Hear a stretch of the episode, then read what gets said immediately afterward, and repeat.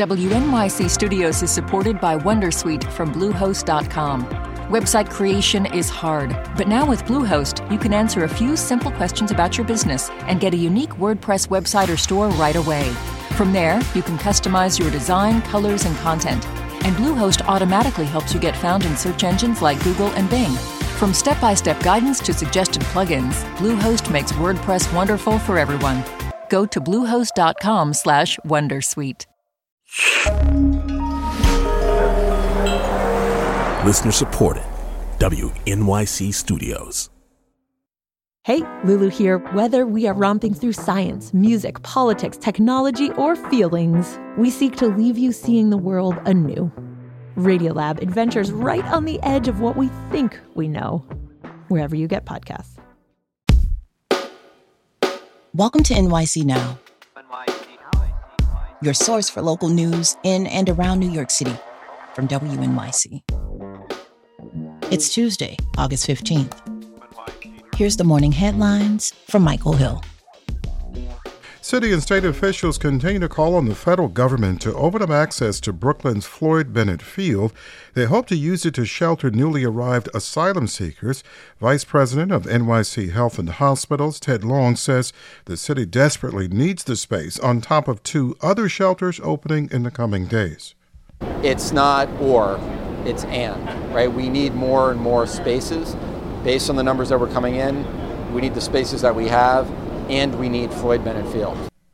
Governor Kathy Hochul has says the federal government has yet to grant the request. The governor has been asking the Biden administration about housing new arrivals at Floyd Bennett Field since May. The longest serving lawmaker in New Jersey history is calling it a career. State Senator and former Governor Richard Codey says he's retiring after 50 years of service. Professor Benjamin Dworkin directs Rowan University's Institute for Public Policy and Citizenship. He says Codey's longevity wasn't easy in the rough world of New Jersey politics.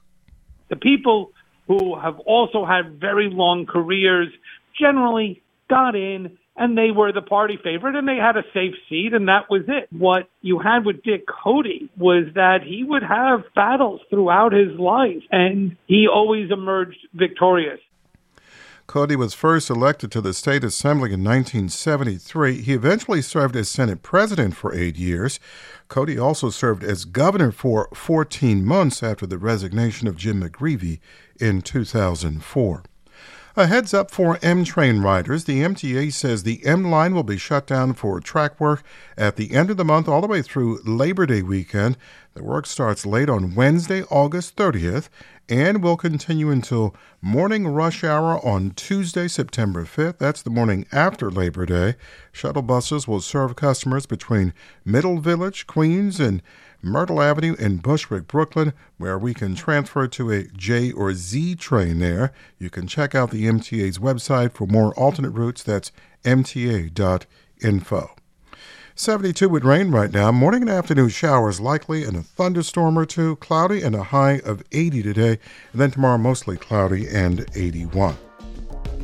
Thanks for listening. This is NYC Now from WNYC. Be sure to catch us every weekday, three times a day, for your top news headlines and occasional deep dives. And subscribe wherever you get your podcasts.